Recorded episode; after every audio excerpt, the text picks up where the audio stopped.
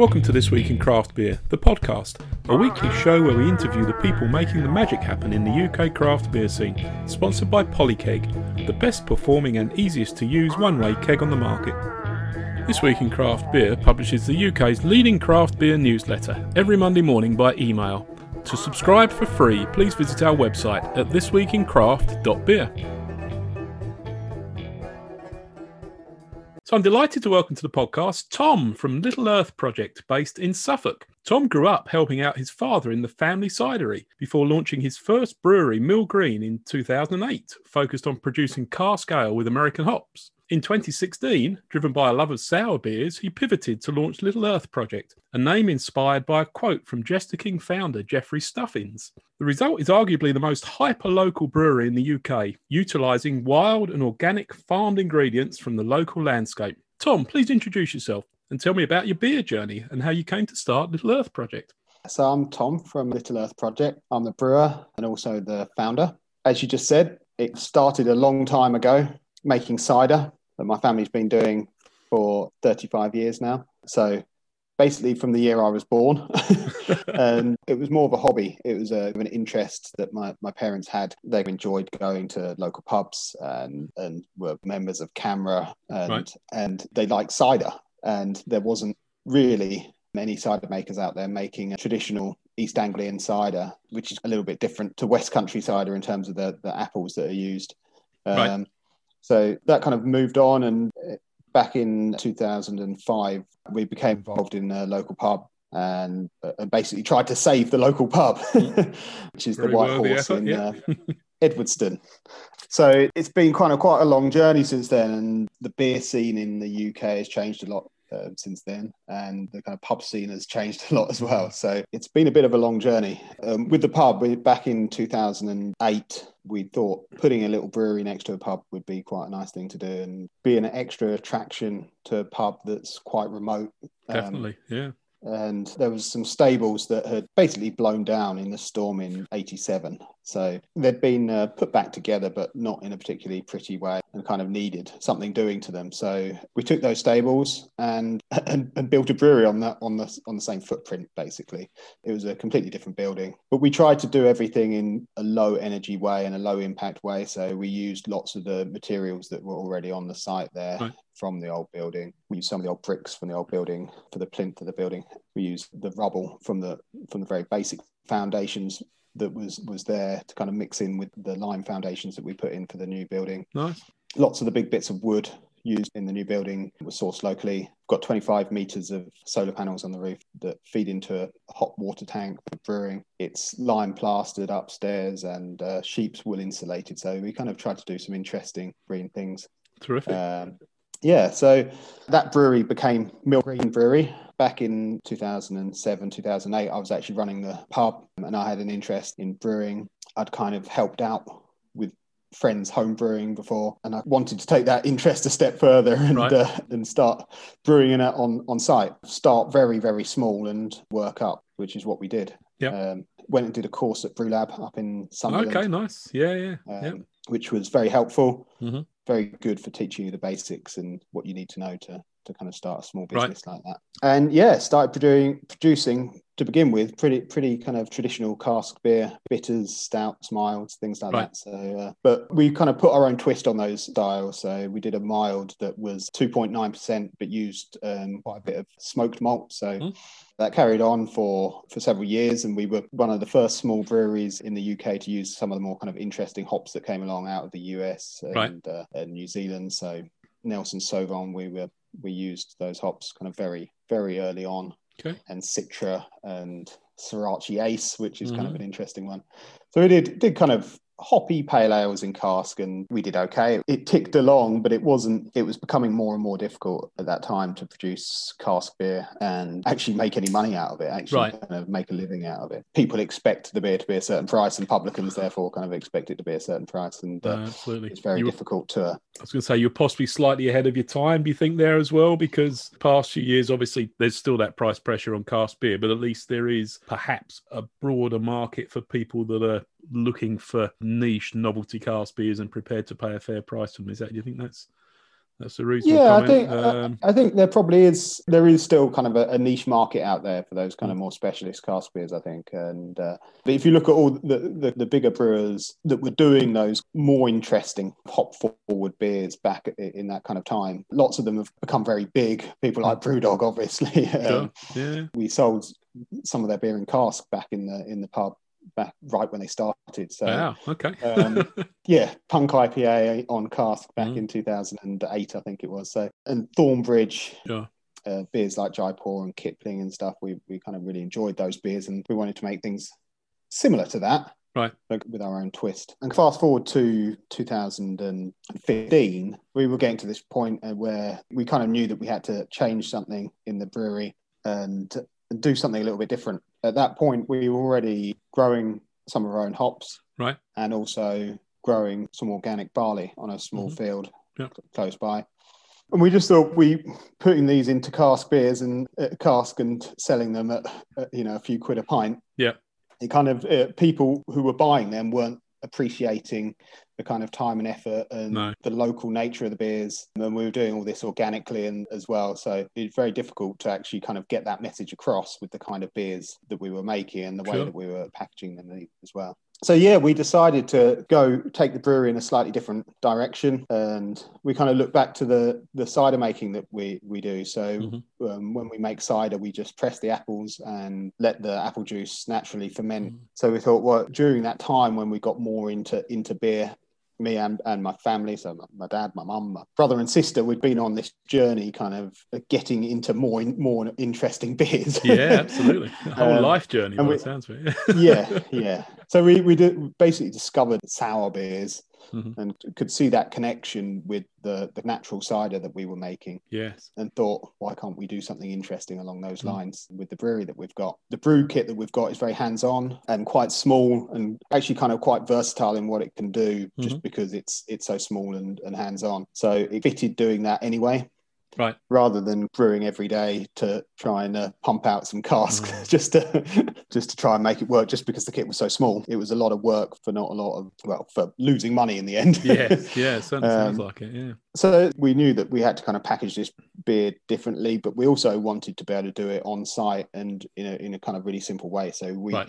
hand bottle everything everything's just done by like a hand capper that a, a, a home brewer would use Yep. but that's what we wanted to build we wanted to have something where it was hands-on from the ingredients being grown all the way to the beer going into bottles and we- put the labels on ourselves as Mm. well so um, we actually got a little uh, kind of a hand labeling machine about this time last year so Mm. that's been a little bit Sounds like a bit of a sellout to me, Tom, to be honest with you. yeah. But yeah, we wanted this story of, of using local ingredients. And, Yeah. and like you mentioned in the introduction, that's where the name comes from. So we looked all over the world actually at people doing similar things. Mhm. Obviously, you've got the breweries making sour beer in Belgium who have been Right. doing it for, in, in some cases, hundreds of years. yes. But also people like Jester King in, Mhm. in in the US who have created this brewery where they're trying to use as much local ingredients as possible and represent their area and, and making unique beers Right. um, rather than just uh, producing you can produce a hop forward ipa almost anywhere in the Yep. in the world use the right water treatment and Mhm. uh, and buy the right hops as long as you keep them fresh and, and and get the right grains in and got a good kit you can make a good ipa anywhere Yep. so we thought well we'll almost do the opposite and make something that can't be made everywhere right. um, and do it with the kit that we've got, even though it's not ideal, and Mhm. use our own water and don't treat the water. We, we've got our own borehole. So, right. Okay. um, great. and to, to begin with, it was very much see what happens. Mhm. Um, and the beer was okay. I think we've improved it with time and uh, and practice. There wasn't many people doing that at that time. No. so uh, well, there still aren't, are there? There's, there's no, half a dozen preps in the UK. yeah, definitely. yeah. um, maybe 10 There's certainly no more than 10 that's a very small group of very creative brewers as far as i can see that there's plenty there's room for a few more although i'm sure Yeah. not not many people have got the patience and dedication to, to, to No. do what you're doing i shouldn't imagine so what, what's the capacity of your brew kit We can brew about 700 litres at a mm-hmm. time, four, four and a half barrels in old money. yeah and then it, pretty much everything is barrel aged um, to some Um, extent yeah, we, we do do a, f- a few bits on the side that are aged in stainless tanks or put into stainless tanks at some point, but everything has is aged with wild yeast, um, Right. which is basically we use fermenting cider or the yeast dregs, the lees from the cider that we make as our kind of house culture. Right. So everything takes time. Sure. So how many barrels have you got at the moment? So we've got kind of a, a few bigger ones and a few smaller ones. So the, most of them are about 200 and something litres. We've got quite a few ex wine barrels, Right. one or two ex whiskey barrels, and a few whiskey butts as well, which are about just over 400 litres. Right. And nearly every week we'll be emptying barrels and Right. filling them up again. And how many times would you typically reuse a barrel? Just a matter of interest. Um, it can be sometimes we'll only use them once, and sometimes there's barrels in that brewery that we've refilled probably three or four times now. And as long as the beer coming out of them is good, we keep reusing them. Sure. Why not? Yeah. Yeah. Um, yeah, so that's kind of the way we look at it. If we have a, a dud beer go out, come out of a barrel for some reason, it's, it goes very acetic or vinegary. Right. Um, that's the main problem. It's it's oxygen getting into the barrels, Right. um, and it will produce all sorts all sorts of off flavors. Um, and when a barrel goes like that, it gets turned into flower tubs. Garden table or whatever. Yeah. So- Yeah. Yeah, There's always a market, isn't there? yeah, yeah. We, we we sell a few actually. In Mhm. the, we did some this May actually. We did a little pop up uh, plant pot sale. Nice. Yeah. Absolutely. they look they look pretty in the garden. Yeah, definitely, definitely. So, doing a bit of homework this afternoon, Tom, I, I read that you launched Little Earth Project with Beer Gonzo in Coventry as one of your launch partners. Um, yes, it wasn't something that was kind of uh, set up or anything. It was Mm. just that um, Ant from Beer Gonzo showed a lot of interest in what we were doing over over social media and contacted us and said, "Well, when you get some stuff out there, we'd love to." Love to have some, and Nice. uh, and they've got um, kind of a physical shop, but also an online shop, so it can reach a, a fairly wide audience. Yeah, I've been there a Um, few and- times. I, I think it's a, one of my favourite bottle shops. It's quite small, isn't it? But it's brilliantly stocked, great staff, um, and I absolutely love their little secret tap room out the back. Uh, Yeah. it's almost like it's. It feels a bit like a speakeasy to me. It's almost like you know you shouldn't. Something a bit illicit about sitting out the back there drinking. I'm sure it's you know I'm sure Yeah, it's all kind of a- completely above board, but it gives gives me that impression, which is uh, You kind of got to sneak past the beer store and uh, yeah. to get there, don't you? So yeah, yeah, we um, I I went and did a tasting there a couple of years ago as well, which was uh, which was good fun. nice. Um, so yeah, they're they're very knowledgeable, and that's kind of what we look for um, in kind of selling our beer because it's, can it's very yeah. different. So having someone that can talk about it and understand it, that kind of worked very well for us. No, definitely. Let's have a chat about this first beer. I've just finished actually the first glass of it, but I've let me just going to pour pour a second glass because you were kind enough to send me a 750 bottle. So it's a, I'm not going to drink it all, but I'm going to put a cork in it and finish it tomorrow. So this is your stupid sexy Suffolk blend number three.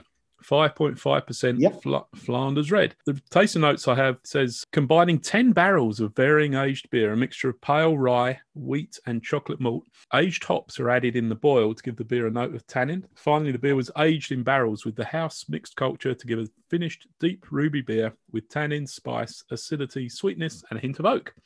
Sounds great. Tastes better. Excellent. Yeah, so this was this particular beer is when we started the brewery is is, is the kind of beer that we wanted to, to wanted to brew. So inspired by the sour beers of Belgium, but Right. done it done in our own unique way. So you know we, we were. I think lots of people when they first get into uh, kind of mixed fermentation sour beers, they'll have something by Rodenbach or Right. or Duchesse de Bourgogne or something, and um, they're, they're they're kind of maybe a little bit sweeter than some other sour uh, Belgian sour beers Right. so maybe they're a bit more approachable but they're also very complex so they've got often got kind of a, a, a balsamic note to them and Right. they're oak aged so there's a little bit of that going on yeah so they're rounded drinkable beers but also beers that are quite complex and that's what we wanted to try and recreate in our own way so using our own hops and our own barley Right. um, and doing it organically as well and using good organically grown British ingredients. Mm. We put a twist on it by add, adding quite a lot of uh, rye malt to the grain bill. Right. And what we do is we we kind of brew it as an occasional thing, and then every year or so we we pick out uh, barrels that we think will work together, and we Mm-hmm. blend them together and uh, and and package it. nice. And this was quite a big one, so this was ten barrels. This is probably the biggest blend that we've we've done. Right. And this has been on sale for, for most of this year, this, this, one, Tom? yeah, or- this yeah. I think this came out at the beginning of this year. Right. Um, what we tend to do is we kind of have smaller batches that we that disappear straight away, Yeah. and then we have bigger batches that we, we kind of hold on to and uh, kind of drip feed it in a little bit, so we can have something that's almost a permanently available beer. Nice. Um, yeah. And yeah, this this would be the beer that we kind of have. We do that with, so Mhm. um, it's it's nearly always available. We'll be doing another blend in February that will be ready kind of middle of next year. Right. I think it's delicious. It's got a lot going on for 5.5%, that's for sure. It's got really good depth of flavour, hasn't it? So this is fermented with your cider yeast, basically. Yeah. Yep. And it, it has a, you can taste that in it, but also it's sort of a white winey kind of flavour to it as well, I think. It's it's not as sour as I thought it might be reading the description of it. it I, I think it's, to use the, the taboo word in, in beer descriptions, it's beautifully balanced. And I know everybody, everybody says they're trying to do that, but I wish I could think of different words to describe a beer than, than that. But this is lovely. So you mentioned already the White Horse. So that's currently closed, but I guess in mothballs waiting to, to reopen hopefully next spring, is it? Or as soon as, Um, soon as it's safe to well, do so? we had the pub open. Obviously, it got shut down in Mm. uh, in March, and we opened it again in July with the help of the our, our managers at the time. And yeah, it got to September, and we just kind of had to make a decision going forward. It looked like it was going to be more difficult for pubs to operate, and the, our managers basically said made our decision for us and said we're going to go and have the winter off. We're just going to go and uh, have some time off. They, they Yeah. were kind of uh, in their early fifties and had Mhm. been working in pubs almost non-stop for the last twenty odd years. So they took an opportunity to to go and have a break.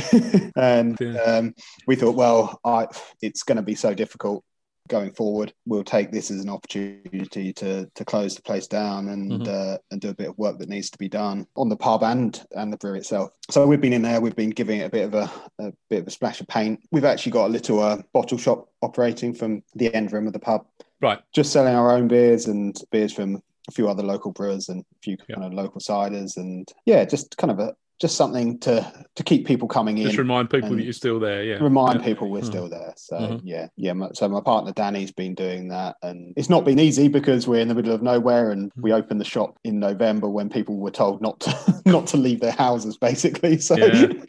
it's uh, yeah, the timing was not great, but No. yeah, but it's it's been it's been okay. So yeah, it's been quite nice to kind of get back in there and keep things ticking over a little bit.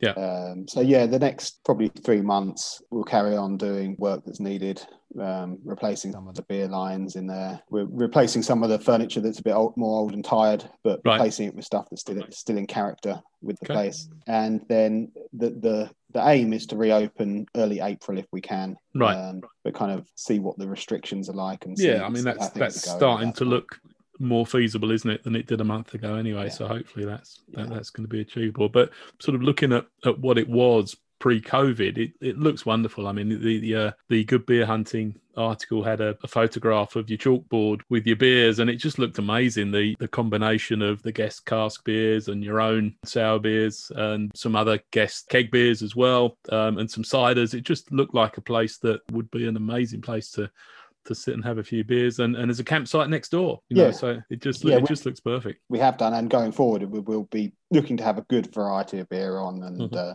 the kind of beer scene out here in East Anglia is a, is a lot better than it was kind of four or five years ago. Yep. we've got Burnt, Burnt Mill just down the road from yeah us, of course and uh, yeah and Ampersand we Mhm. really like and doing really good stuff. Um, Yep. We've got All Day up Yep. kind of further up in Norfolk, um, doing some interesting beers, kind of some mixed fermentation stuff, and absolutely obviously Du- duration. duration a little bit further up so- yeah yeah yeah, so there's lots of good beer out there. Mm. So we, we want to kind of pub that a bit like the the brewery kind of represents the local area, and uh, we get some of these good local beers in. Fantastic. It just looks to me like in the summer i'm surprised anybody ever actually leaves. I mean do, do people not come for sort of a fortnight's holiday and you have trouble getting them out of the field at the end of their stay you know? Uh, we do have some people that come and stay fairly regularly, come back, kind of re- repeat campers. We've got two little uh, kind of holiday chalets as well. They're kind it of gets uh, better um, they're kind of uh, they're fairly basic places. They're kind of two storied glamping pods, really. Yeah. they've got showers in them and uh, and, and beds and a kind of ki- kitchen and living room. So they're good for kind of people with kids and Nice. families. So yeah um, yeah, sounds fantastic and you run a big you run eddie fest over the august bank holiday weekend so so tell me about eddie fest Yeah, so we we've been doing this for quite a long time. This uh, beer festival in August Bank Holiday. Mhm. It's it's mainly kind of cask based, mainly as a legacy from when we first started it, which I think was two thousand and six. Right, back in the Um, Green Mill days, yeah. Yeah, so we were we kind of built it up from a fairly small little festival to something that was quite big. At one point, we had over hundred casks of beer Mm. over a weekend, which isn't bad for kind of a, a little beer garden in the middle of nowhere. Uh, Sounds great. yeah, we, we get this curtain sided lorry down there and get bands to get bands to play and Fantastic. um, uh, yeah, it's good fun. It's kind of Mhm. a, a little kind of mini music festival with good Yep. beer. That's the kind of way we we push it. Terrific. Well, hopefully, touch wood, that will be um, that'll be feasible this year. And yeah, it's uh, everybody's. I'm sure desperate to get back to that kind of thing, aren't they? This is this has been a been a terrible Yeah. year. I think uh, we've all been missing it. No, no. Anyway, I don't want to get don't want to get into too much COVID sort of depressive kind of reminiscing that's uh, done that to death in previous weeks. Um, so you've mentioned Jester King as clearly an influence for you and some of the Belgian guys. Can you mention any other UK or international brewers that, that have influenced your your style and your and your beer choices at, at Little Earth Project? Well, in the UK, you've got people like Burning Sky. Mark Right, Burning yep. Sky is kind of a he was doing these style beers before we were in the mm-hmm. UK. So, and he was pretty much the only person doing them when we Yeah. started. So, Very probably. yeah. Um, definitely someone that we kind of look up to and and his beers are obviously not just the mixed fermentation stuff but the more standard beers that they do are all very good so Absolutely. Yeah. um, definitely those guys and yeah and people like mills who started uh, kind of soon after we did Yep. um, uh, johnny and jen down there we know them quite well and okay, nice. they're obviously doing kind of very very good well honed honed sour beers so i think yeah there's in the uk definitely those those guys Mhm. um, there's so many breweries out there, kind of all around the all around the world, doing interesting stuff, and uh, it's kind of uh, the the longer we do this, the more people we kind of meet that are all, that are doing interesting stuff all over Europe. We've done beer festivals in Europe, and there's lots of Italian breweries doing some really amazing things. And Okay, nice. um, yeah. yeah. Did you sort of go and do a grand tour before you pivoted to uh, assess the art of the possible, or you know, how, how did you? Um, I wish I had, but I didn't. it was it was lots of lots of reading, lots of kind of ordering beers from all over the place. Okay. There's uh, I was doing lots of it while while still kind of brewing the the more traditional beer. So right. um, listening to podcasts while I was casking up beer and brewing. Um, yeah, so that's kind of how I taught myself. Nice. Very good. Well, it looks like you taught yourself very well. Let's take a short break, Tom.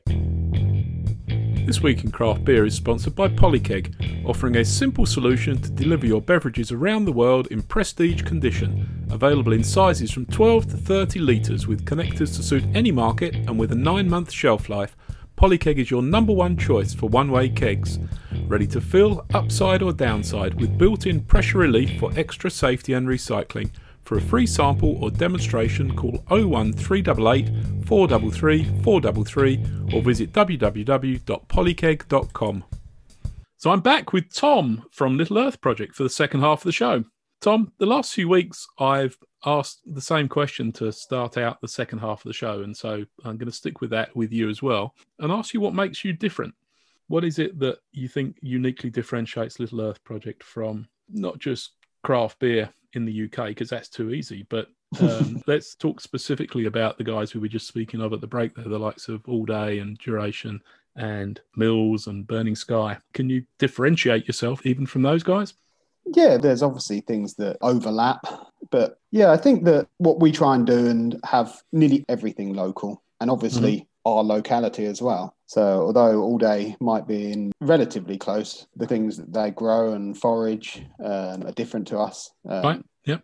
And with people like Burning Sky, we're doing it on a different scale. We're, we're quite a bit smaller. And it does allow us to have that flexibility. Growing our own ingredients and trying to source everything locally is kind of Right. a, I don't think there's many other people doing that, particularly No. doing it um, with, with organic ingredients as well. So Mhm. we just started working with a local farmer that is going to grow some of the grain for us because Nice. it, Yep. it- and it will free up our own field for doing uh, maybe doing some more interesting things to do uh, growing some fruit um, Right. so yeah i think that that's what makes us individual being kind of super hyper local Right.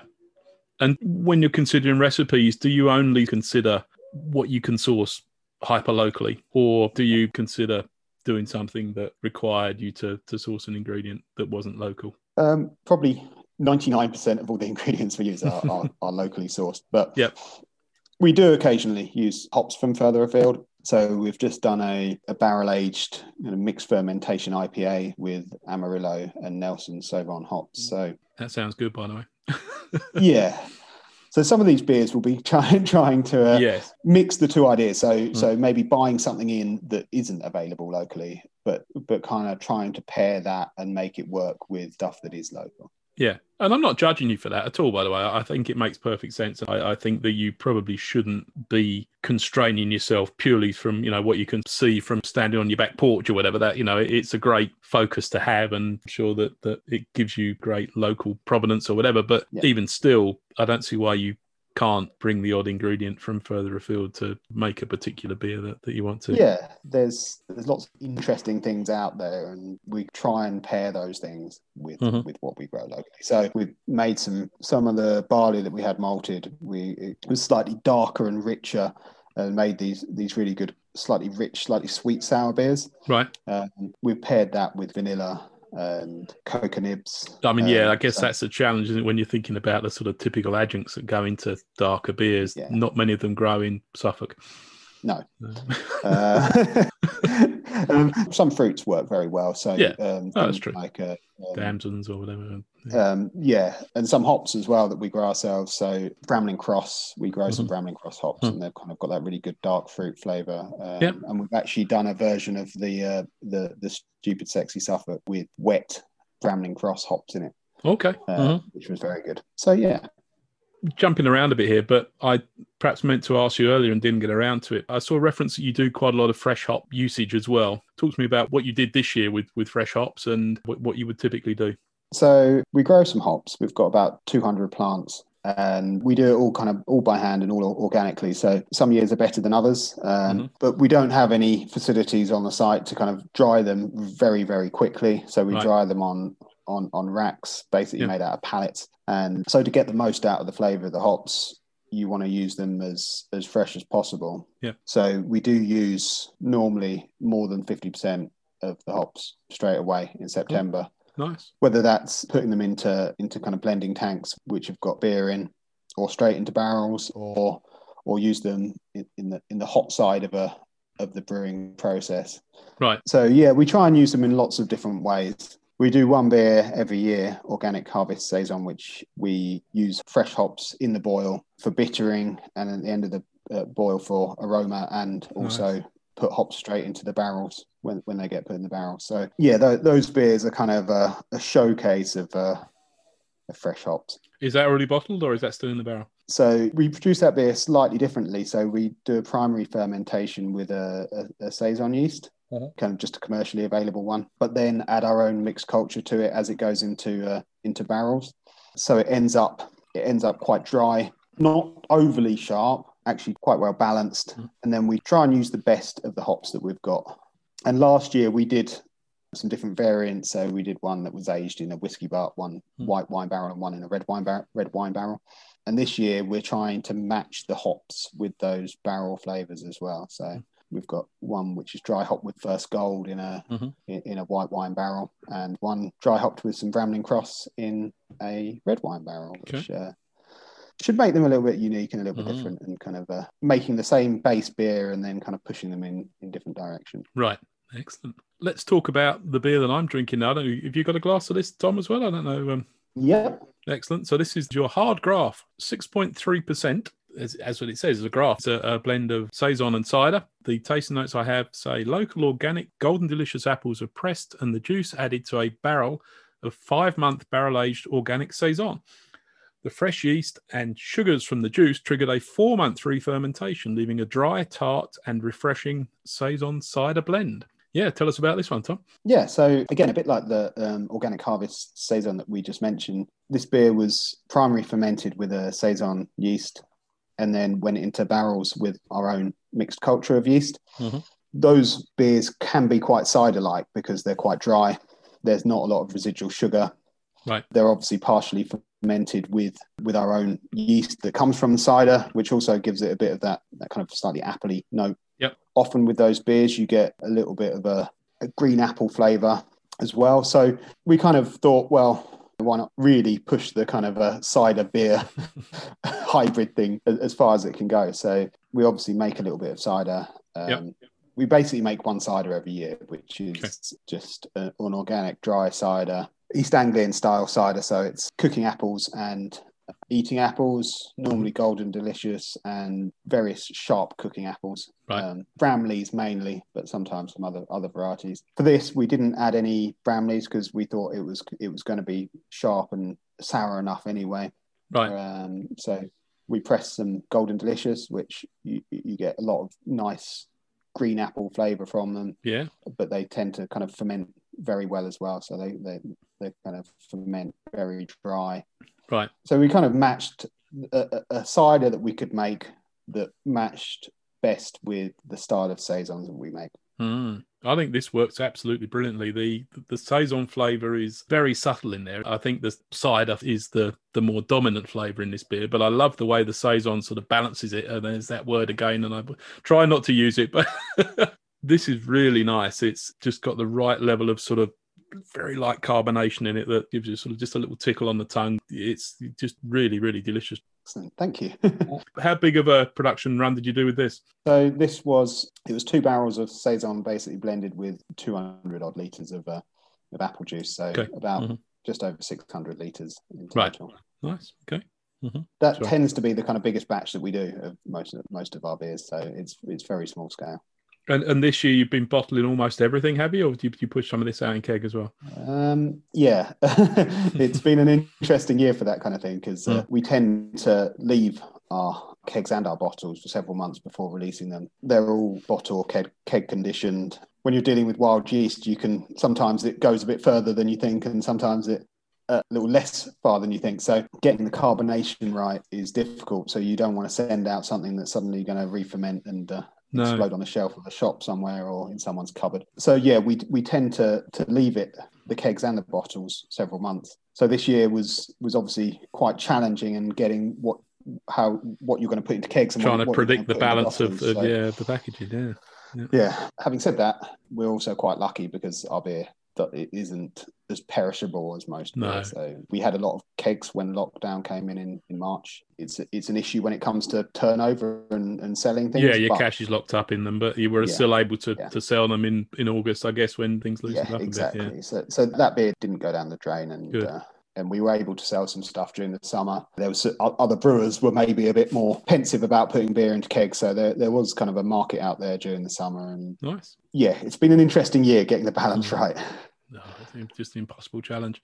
Um, talking about beers going down the drain, what sort of failure rate do you experience generally? Um, not massively high, but there. I haven't actually calculated it on a kind of year by year basis, but we do throw several barrels of beer away every year. Um, yeah, I mean, this is the highest risk beer creativity yeah. you can do, basically, isn't it? You are putting yourself out there every time you brew a beer or, or stick it in a barrel. There's a lot can go wrong, isn't there? Yeah, it's certainly somewhere between five and ten percent for us. Okay. Mm-hmm. Um, I interviewed Vault City last week for the podcast, and uh, Andy there said they have about a ten percent failure rate built into their calculations. He said that you know they're around about that. Yeah, this kind of beer, you're using yeast, uh, particularly with what we do is we, you know, we're taking, we try and take the yeast from a cider that tastes nice. So we're hoping to. Good start. we're not putting a lot of a, a lot of a something that is a complete unknown out there. But mm-hmm. we don't we don't have any of this this kind of we don't send the stuff to a lab. We don't know exactly what's in there. So and temperature can change things. We don't have any temperature control. It's going into barrels that are made out of, of oak, so, which is a natural product. So there there are lots of variable, variables out there, and uh, it's it's not always going to go right. No, that's part of the wonder of it all, isn't it? Yeah. not, it's easy for me to say that because I'm not paying the bill. So yeah, it doesn't doesn't feel that wondrous when you're chucking 400 liters of beer down the drain. I'm sure it doesn't. When I was doing a bit of reading for this interview, Tom, I, I saw several references to your plans to build a dedicated barrel store next to the brewery. Is that something that's progressing or still part of the, the forward looking plan? Um, it's it, yeah, it's more part of a forward looking plan. I think with everything that's happened this year. Can't say I blame you. No, Kind that's of- right. Keeping the a step- lights on is, a, is an yeah, achievement. exactly. So kind of just take a step back, and uh, it's it's definitely something we, we want to do. And we've got a little piece of land, but next to the next to the brewery that's that we're not doing anything else with at the Nice. moment. So Mhm. it will happen at some point, but but when I'm not so sure, we just got to got to make sure it actually all makes sense and is all Yeah. going to stack up. And No, uh, definitely. we've got some really good ideas for it. Yeah, kind of. Uh, when we started the brewery, it was all about doing things slowly and not rushing things. If something needs to take time, then Yep. Take time over it. And and the same with building the business and making it making it bigger. If if we don't think we need to or don't want to, then we won't. And when we do, we'll do it and, and do it small steps at a time. Yeah. No, that's the beauty of, of you know operating on the scale that you are. Is you you can please yourself in that respect, can't you? You know, Yeah. you can control the process and uh, and go with. And the barrel store is going to have a coolship in the in the roof. I read as well. Is that uh, still part of the plan? Um, yeah, that that would still be part of the plan if we were Mm. to do that. Um, nice. yeah it's just just have an area where we can just basically once we've produced some some wort we'll pump it over there call it put it Mhm. into barrels and and hopefully just forget about it until it's until it's ready to go and it is the biggest problem we have is space because although we're out in the countryside it's not the biggest building in the world that we're Right. we're based in we've got the barrels we can fit in there and when they're full they're full we, Yeah, that's it. we Then grind to a standstill occasionally Put your feet up for a couple of weeks. Yeah. yeah Let's have a chat about social media and how much attention you pay to online ratings and reviews. You guys are currently ranked 34th in England on Untappd, which is not bad out of 1,500 odd breweries. So you're obviously doing something which people are appreciating. But do you pay much attention to Untappd and Instagram? And God forbid you actually engage with people on there and, you know. um, I, th- I think kind of on social media as a whole, I, I think it's it's a good place to interact with in, interact with customers. You know, we're we're we're a small company. We can do that. If someone's if you message us on social media, it will be me or my partner Danny who works at the brewery getting back to you. Craft beer should be different to to kind of big beer. And that's one way that they can be different. They can talk directly to their customers, the, the Yeah. person brewing beer, the person making the beer. So I think that side of thing is is kind of important. And and again, with the stuff we put out onto social media, it's normally me just in the barrel store, take a picture of something interesting and put it up there. It's not really not really anything kind of particularly thought out, but Mm. but just just showing people what we're doing, what we're up Mm. to on a day to day basis, and hopefully it's it's quite interesting and a little bit different when it comes to things like Untappd. I think there is there is a place for kind of rating websites and like that, but it's all kind of got to be taken into context. So we're we're brewing some some kind of very interesting different beers, and the people, lots of the people drinking our beers like those kind of beers, so they're, they're going to rate them fairly highly. Yeah. Um, uh, and if you look at somewhere something like Untappd, there, there's lots of really good breweries in the UK producing really amazing quality, consistent lagers and stuff, and Yeah. they're not rated so No. highly. So it's a it's if you kind of understand where people are coming from on those rating websites, then it can be handy sometimes. If you've got a particular beer that people are really loving, it's really easy to see that. And if Yep. there's a beer there that's that's not going down so well, then you can see that as well. So And, and does Um, that factor into your future recipes and, you know, I- your I- future I- brewing schedule? Um, sometimes, yes. So if it will be in combination with uh, with other things. So Mhm. if we brew a beer, let's say we've brewed beers in the past with uh, elderberries, and they tend to go down very well on those kind of uh, on, on on things like Untappd, but. I also think they're really good as well. So There we go uh, then. it's, it's, kind of, it's kind of a flavour that works well with our beers. So And it's an um, easy thing to forage as well, of course, isn't it? Yeah. And, you know, it's, Yeah. it's, uh, there's always nobody else picks the elderberries, so you. so yeah, if people if people are tending to like your beers on a particular beer o- on Untappd, usually the people in general that are drinking your beer are liking that beer. So it can be useful in that way, I would say. Mhm.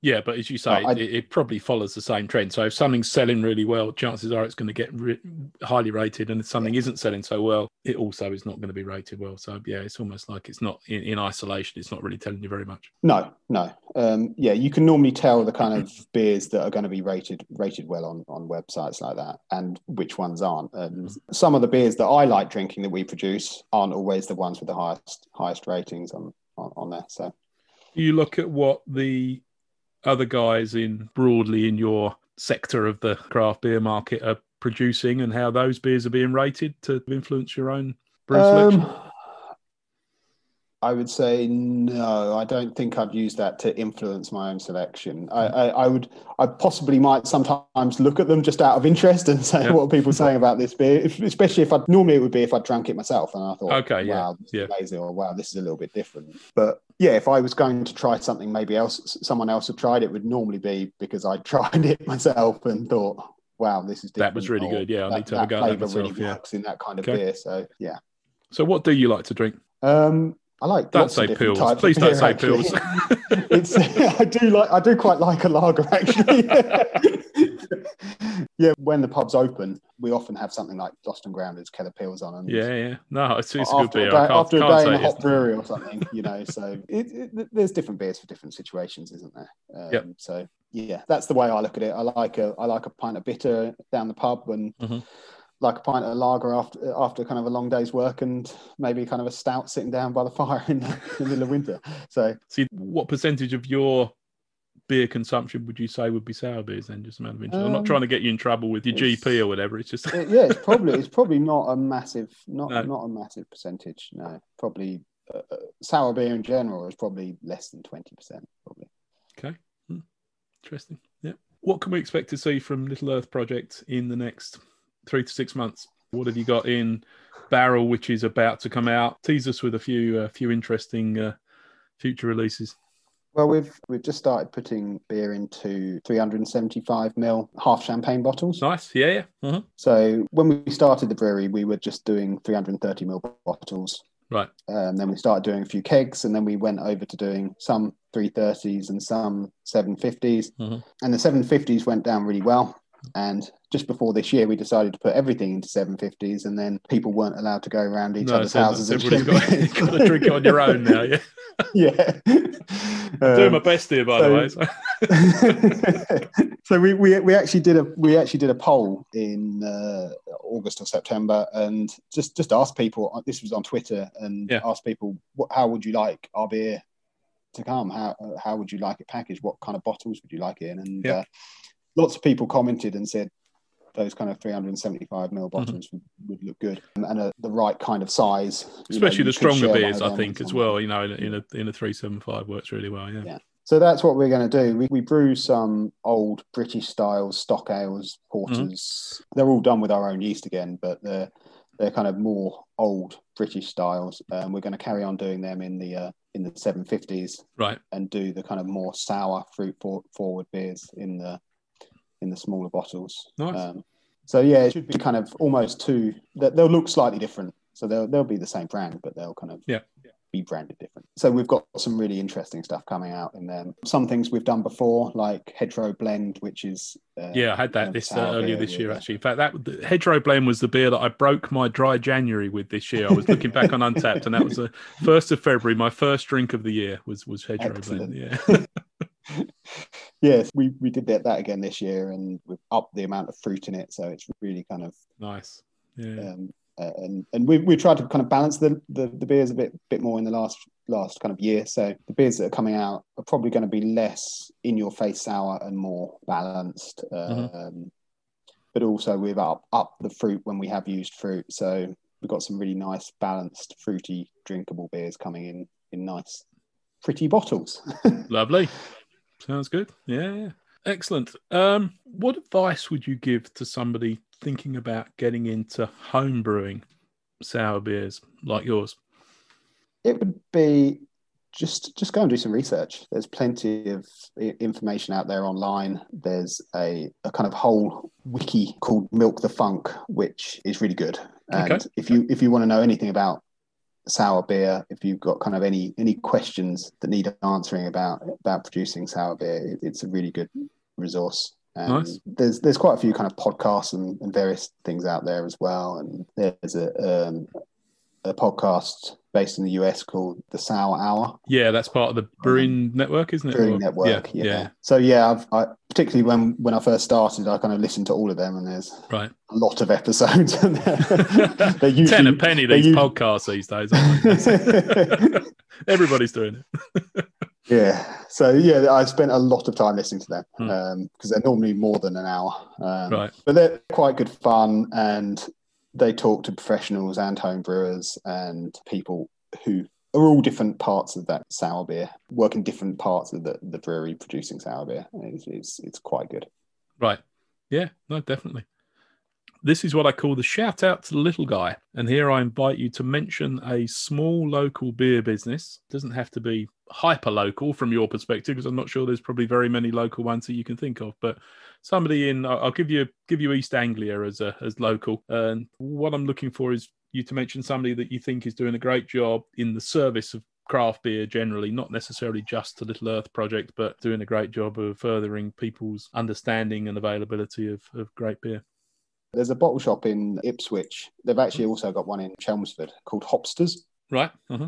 Um, they're really into their kind of uh, big IPAs, and they sell our beer as well. But um, that, that's kind of not what they're into. But they they did a uh, they ran a beer festival last year in in Ipswich, and it's really not kind of uh, had a lot going on with kind of craft beer, and uh, it's been a bit of a desert up until those guys came along. And it was just a really good beer festival. Okay, We go nice. to ones all over the country. We go to you know some of the real big ones, Yep. um, Indy Man up in Manchester and uh, and and Leeds and all over the country. We go to Yep. these go to these really big beer festivals that have been going for years. Um, and yeah, they just did a really good job of of putting on a, a, a festival that was also meant to replace the CAMRA Beer Festival um, that didn't happen that year.